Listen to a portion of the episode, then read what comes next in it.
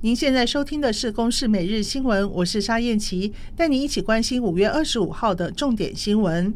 美国德州一所小学发生枪击案，目前已知造成至少二十一名师生丧生，嫌犯则遭警方击毙。十八岁的凶嫌犯案动机还不明朗。美联社报道指出，这是德州史上最严重的校园枪击案。四年前，休斯顿一所高中发生枪击，当时有十个人丧生。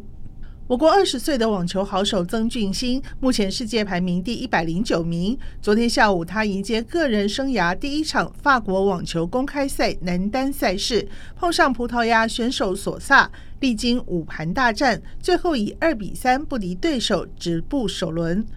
交通部航港局宣布，和长荣、阳明等七大航商合推海员新兴培育计划，提供学子高职三年、大学四年的就学就业一条龙，补助学杂费、住宿费和生活费，最高每年可领十八万元，希望及早培育优秀船员。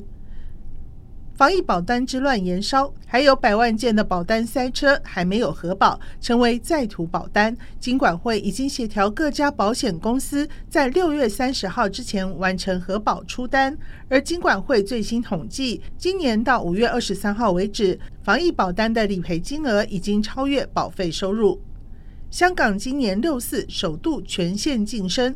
香港天主教正义和平委员会宣布，今年六四将不会举办追思弥撒。港府表示，今年六月四号维多利亚公园场地整天不出租。事实上，到目前为止，香港没有政党团体提前出声要组织六四纪念活动。以上由公视新闻制作，谢谢收听。